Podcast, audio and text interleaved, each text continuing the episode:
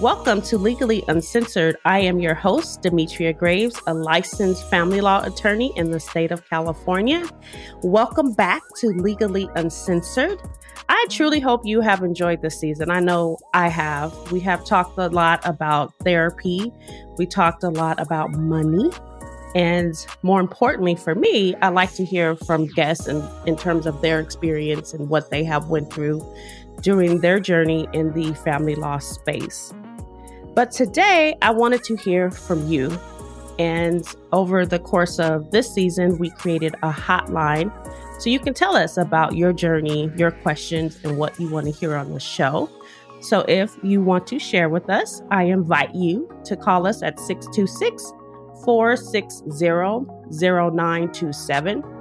And that way we can hear from you in terms of what you want to hear. And, and I'm serious about that. Some people always ask me, Are you sure you want me to propose topics? And yes, I am serious because I do want to share with you what you actually want to hear. But today I want to hear from you. And this is a Ask Demetria series. So you get to ask me questions about what you have learned, um, more specifics in terms of the divorce journey. And we actually received some pretty good questions. And as usual, I will continue to break down the hard family law topics, and I intend to be as uncensored as possible. We are giving gems to be proactive and reactive when dealing with love and oftentimes war. So, whether you are divorced, in the midst of a divorce, single, married, or a serial dater, we are here to help you.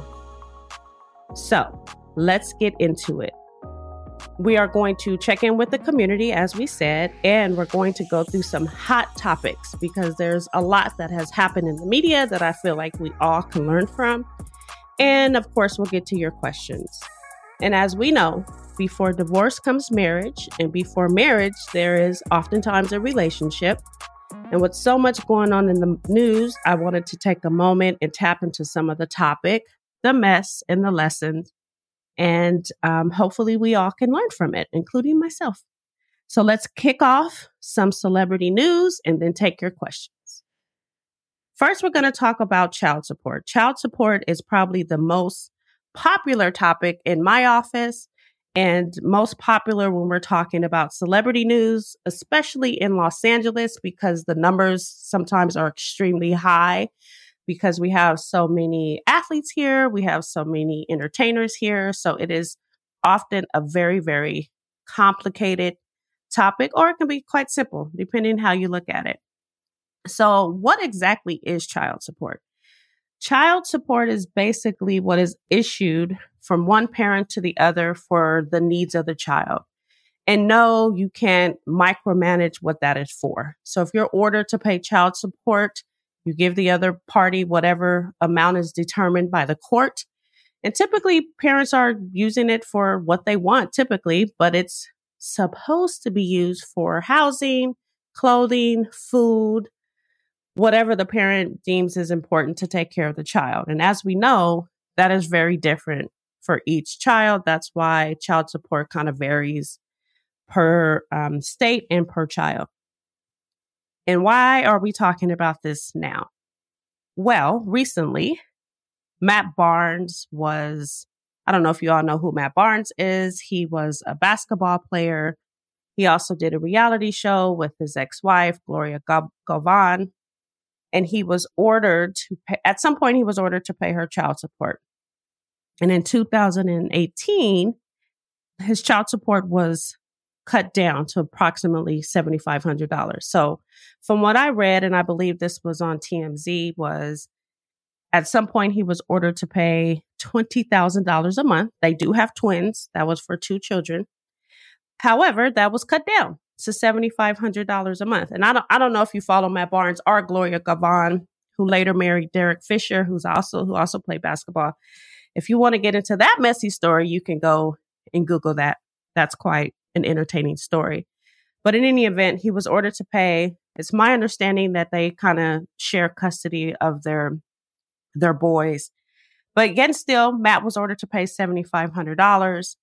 From what I gather from the story, it seems like he might have the kids more, or something has happened that at some level, he must have believed or assumed he no longer had to pay um, child support. And we, as you have listened in previous episodes, we no longer assume because we know where that gets us. So it appears Gloria went to court and told the court basically, and I'm using layman's terms. I'm I'm not sure what she said legally, but basically, hey, he's not paying what he's supposed to pay. Court, I want you to order him to pay what he hasn't paid. So seventy five hundred dollars looks like he hasn't paid in over 17 months or so. So the court said, yes, there is a court order. You need to pay her $133,000 in back child support. And if he has them more, I'm sure he's thinking or assuming, why am I paying her $7,500 a month if I have the kids with me a majority of the time? However, that is not how the courts work. If there is a court order, you have to follow the court order. If you believe there should be a change in what you pay, then you need to go and tell the court, I need this to be changed because of whatever the circumstances. What I am assuming, and I just told you not to, but what I'm thinking happened is maybe they had some form of agreement and, you know, he said, bet. She said, I don't have to pay it. Cool. I'm not going to pay it. However, without a legal document that says that it's been modified, modified meaning it, it's changed by the court, then you have then you have to pay it. The court's not going to say, "Hey, Gloria, did you tell him he doesn't have to pay child support?" The court's not going to do that. They're going to say, "Is there some written document from the court that says you don't have to pay it?" Then you don't have to pay it. So there are ways to have it modified. And because he did go back to court back in 2018 to modify it, we know he knows how to do so. And I suspect that he has the means to hire an attorney if he has questions about child support. But it's important not to make outside agreements. And we've talked about this on previous shows without it being documented in the court, only to cover cover yourself. And so, what happens if Matt doesn't pay the back child support? Where in California, there are different things that can happen. With our child support agency, you can lose your license, you can lose your passport. And if you have a business license, like attorneys, doctors, those licenses can be suspended as well. So, those are worst case scenarios. You can be held in what we call contempt back in the day, maybe people went to jail and that sort of thing. But here, typically, that is not realistic. I've seen people have to do community service and maybe have to pay what we call sanctions, basically as a punishment for not doing what you're supposed to do. It is highly unlikely that he'll actually do any jail time, and I suspect that he'll come up with some type of payment plan to pay her back. But I don't see jail in Matt Barnes' future. And I'm a little shocked by this because of the rocky relationship between Matt and Gloria. I am shocked that he would assume that any portion of any court order would be modified or assume that he wouldn't have to pay anything. So, what is our takeaway from Mr. Barnes? Is stop making assumptions as we have discussed in some of our previous episodes. You can't assume in the legal arena, and especially if you have a rocky relationship with an ex, make sure that it's documented, make sure that it's properly modified or changed. That's, you know, what modified means in this context. So there's no question about if you should or what you should be paying and keep up with your court order. And I've, I've seen this a lot eh, with women and men sometimes is that people put their heads in the sand if they don't want to really deal with it. But you can't do that because now that is costing Mr. Matt over a hundred thousand dollars. So no assumptions. Change it if you need to. The courts will hear you out and pay your child support. In other news, we have a divorce situation to talk about. The very funny Shannon Sharpe came online and said that he offered to pay for an ex girlfriend's divorce to get her divorced faster. He thought she was the one, which is very interesting to me. And I wish my friends would come and sit with me because they will tell you, I will always say, if somebody is married, it is highly unlikely that they are ready to be in another relationship. There are some exceptions, but typically that is the rule. If someone is coming out of a divorce, just out of a divorce, still haven't worked through the emotions of divorce, is very unlikely that they're ready for a more serious relationship with you. So I, I understand what Shannon was trying to do was get her divorced so they can start their relationship. However, I would love to hear from her to see if she was actually ready to move on with whoever she was married to, or if she was using that as an excuse to prolong her relationship with the other person other than um, Shannon.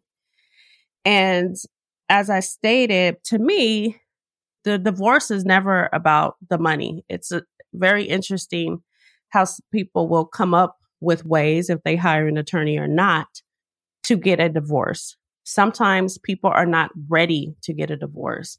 And that is what keeps them emotionally, emotionally tied to their ex spouse. If you keep saying, oh, we're, we're still married, we're still married, you don't, there's no real incentive for you to go through that, that process. And hence, I don't believe Shannon married her. So that is more evidence for me to see that I don't think she was really ready to start a, a new relationship. And um, I understand Shannon's heart, but I don't think that that's our place as new partners to make sure that we get our significant others out of a relationship or w- situationships or whatever they're in. We all know and we've learned that when someone is ready, they would do what they need to do to be in the relationship. But from a legal standpoint, because I am a lawyer, I always say, what are the legal ramifications if he did pay for the divorce? Does he have access to the divorce? Can he talk to her divorce attorney? And the answer is no. And most attorneys make third party payors because that happens in divorce settings. A mother might pay, an uncle might pay. Heck, boyfriends might pay for a divorce, but that doesn't mean they have access to talk to the attorneys or access to know what's going on. It just means that they're paying. And most attorneys will make the third party sign off to say that they don't have access to what's going on in the divorce. And then this is just another example for us as we talked about. Divorce is part business, part emotions. And if you haven't dealt with the emotions, sometimes it's really hard to deal with the business and vice versa. If you can't deal with the business, sometimes it's harder to get over the emotions. And as we see here, the two go hand in hand because I believe Shannon is still single and not married. And we don't know where the young lady is, but I thought it was a very interesting topic to share with you all. Okay, another divorce case in Atlanta that we previously talked about is Eva Marcille. She filed for divorce not too long ago, and now her husband has came back and said he doesn't want a divorce. He wants to reconcile with his wife. And from my knowledge, he has not filed a response. And so in any marriage, one party files a petition or documents telling the other party they want a divorce, which Eva has done the other side typically has, depending on the county and jurisdiction, has 30 to 60 days to respond. To my knowledge, he has not responded. So again, my lawyer brain says, well, what does that mean? What happens if he doesn't respond? So typically, if he does not respond, she can proceed without him. There's no county, no state that's going to make you stay married to someone anymore. Back in the day, we have what's called fault state and you had to actually give the state a reason why you wanted to get a divorce. But in most jurisdictions, that is no longer the case. And I can almost guarantee you in Atlanta, that is not the case. So if he doesn't respond, she can proceed without him and ask for the property she wants, the custody of their children that she wants, the support that she wants, any and everything. So it's really not in his best interest for him not to respond. But again, this is a reality show. So I don't know if they want some of this to play out on the show. again, my personal opinion is I think we will see a lot of the divorce in on their show, but that is yet to be seen.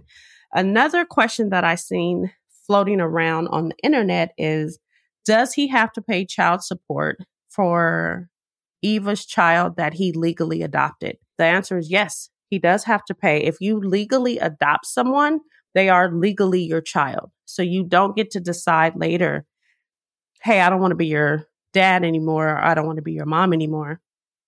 So he will have to pay child support if that becomes an issue. And he is still her father. So I suspect that there will be custody and visitation ordered for him as well. So you cannot play with adoption and use it as a tool when you're happy with a spouse. You have to really think about that. If you adopt that child, that child is legally going to become yours. And I saw another clip on the internet about a man that found out that a child wasn't his. So legally, that has some implications that I'm going to save for next time for Ask Demetria. So you come back and hear about that. But that happens a lot as well. So I don't know what's going to happen with Eva. I suspect on the show, we're going to watch them try to work it out, and either they are or they are not. Her husband is also a lawyer. So I suspect he does know what to do next. And I, I suspect he's not going to allow his best interests go by the wayside. So I will say Atlanta has a lot going on, but I, I'm not surprised. Atlanta is pretty hot. Those are our hot topics. So I, I really want you all to share again with me what you see on the internet so we can talk about it or what you want to hear are your questions. You can be anonymous, but please keep it cute. Please do not call with vulgar questions or anything of that nature.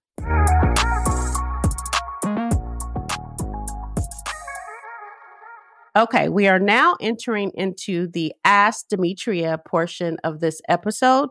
And again, if you have a question or if you want to share anything with us, please don't hesitate to call our hotline at 626 460 0927. That is 626 460 0927.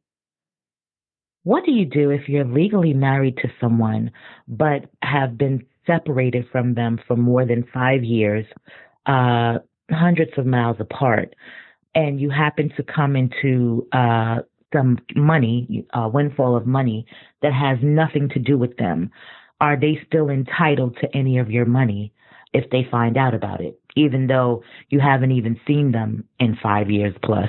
Okay, so our first question is what happens if you're separated basically and you inherit some money? So, are they entitled to it? No. Will they try? Yes. So, this is very typical. Parties don't get divorced, but they're separated. And separated basically means that you both have told the world you are separated. You don't have to get legally separated to be separated for the purposes of divorce.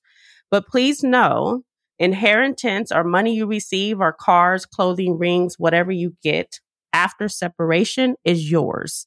Um, legally, that's called it's your separate property. However, if you come into money, you can highly suspect that your ex is going to try and say, Oh no, we weren't separated. We are still married. So just be very mindful of that. But even if you're married, an inheritance is your separate property and just be sure that you keep it separate. Hi, Demetria. My name is Tasha. I have a question. So, if me and my husband signed a prenup before we got married and now we're trying to get a divorce, what would that process look like? Okay. Our next question is you and your partner did sign a prenup. Where is that prenup and how does it get introduced at court? Typically, what happens is you and your spouse will have a copy of your prenup, and your drafting attorney will have a copy of the prenup, and your spouse's attorney should have a copy of the prenup. So there should be a copy of the prenup somewhere, and you will have to present that to the court. I would not rely on your attorney to keep it. Things happen to attorneys. Attorneys change careers. Attorneys pass away, whatever it may be. So make sure you keep that handy. Once it's signed, that you keep it in a safe place. I would encourage you to save it with your trust documents, your house documents, so you have all your important documents together. And then when you file for a divorce, you notify the court that it's a prenup. Typically, there might be a fight about the enforceability of the prenup. I'm hoping that's not the case for you. And you just let the court know that there is an agreement. If there's not a fight about the prenup, then the court will adopt terms of the prenup. My question is for Demetra. My name's Carolyn, and I'm actually calling because I would like to know what is the quickest fastest way to proceed with a filing for divorce if you're doing it by yourself without a lawyer? And do you have any legal advice for anyone filing for divorce without a lawyer? Okay, our next question is do it yourself divorce. How fast can you do it and should you do it? And again, I can't really answer should you or should you not get an attorney. I would say to anyone, talk to an attorney first. So you kind of know what issues are there and what's important. And if you need an attorney, after talking to an attorney, you might decide, no, I can do this on my own. There are a lot of legal important terms in divorce documents. So if you can understand them on your own, you might be okay. But I, again, highly encourage you to talk to an attorney. In most jurisdictions, they have do it yourself clinics at all courthouses where you can make an appointment and do your documents yourself and they will help you and review the documents to make sure that they're done correctly. There are paralegals in most jurisdictions that can help you with the paperwork if you don't want to pay the price of an attorney. Or you could do it yourself and complete the documents. And a lot of jurisdictions now have that you can electronically file your documents so you don't have to go to the courthouse. However, if you want the assistance of the court to make sure you're doing the documents correctly, you would need to do that. So, in summary, at least talk to an attorney so you know what's at stake for you. And if you need the additional assistance, there are paralegals, there are other services that can help you complete the forms. And then you will most likely be able to electronically file the documents on your own. Hello, my name is Tyler, and I have a question for Demetria. How much does it truly cost to get a divorce? Okay, another question is how much does it cost to get a divorce? And I know we briefly addressed this in some of our previous episodes, but it really depends and it's party driven. So the more you fight, the more you're going to pay. The less you fight, the less you pay. So I'm in Los Angeles. The average retainer, that means to even just get your attorney going and started, can be anywhere on average from 5,000 up to 20,000. And that's just typically for the first anywhere from five to 10 hours. So then after that, you're billed hourly. So the more you go to court, the more you call your attorney and their staff, the more you want done, the more needs to be done is really what you're going to pay. The typical cost can be, like I said, anywhere from the, the retainer costs of five to 20,000 on up, I would say the average is anywhere between 15 and 20,000. If there are issues, custody and visitation, support, property, it's gonna, it's gonna cost. So the more you can agree, the better off you will be, is what I like to say. Hi, Demetria. I just can't help um, but ask a question about domestic violence. I have been um, in an abusive relationship and uh, I am married and I just was curious what that looks like in divorce because um, even though I'm not necessarily ready, um, how does that play out in a divorce? I can't help but think about Jonathan Majors and how his career has been impacted. And I kind of, I'm scared because I don't want things to impact his career, um, even though I am ready um, to potentially get a divorce. And our last question for this Ask the Demetria series is How does domestic violence impact divorce? And this is a very, very serious topic. Domestic violence has extremely increased over the pandemic and beyond. We've seen an increase in domestic violence cases since the start of the pandemic, and, and they actually continue to rise, which is concerning. So domestic violence does have a pretty big impact on divorce. If there is a finding of domestic violence against a partner, that partner cannot presumptively, meaning based on the domestic violence, can't initially ask for joint custody of the children. Also, that party cannot ask the person um, that they allegedly abused for spousal support. So it does have a really big impact on divorce. And I thought about this when Jonathan Majors was, well, currently in a situation where he has been charged with the issue of domestic violence. I don't believe he's married. I do know he has a child. So I don't know if that's going to impact any custody orders that he currently has. And I'm also unsure if it's with the mother of his current child, but that is yet to be seen. So I'm hoping in the next Ask Demetria, we'll have some answers about it. However, domestic violence does have a big impact on divorce, and you can also use your imagination how that is sometimes used as a weapon, if you may, in the divorce proceeding as well, that we will talk about another day. Thank you so much for listening to this episode of Legally Uncensored with our Ask Demetria series. And we would invite you to please go like and share and leave us great comments at Legally Uncensored. And until next time, I am your host, Demetria Graves. Legally Uncensored is produced by Crystal Devone of C. Devone Sight and Sound and edited by Calvin Bailiff.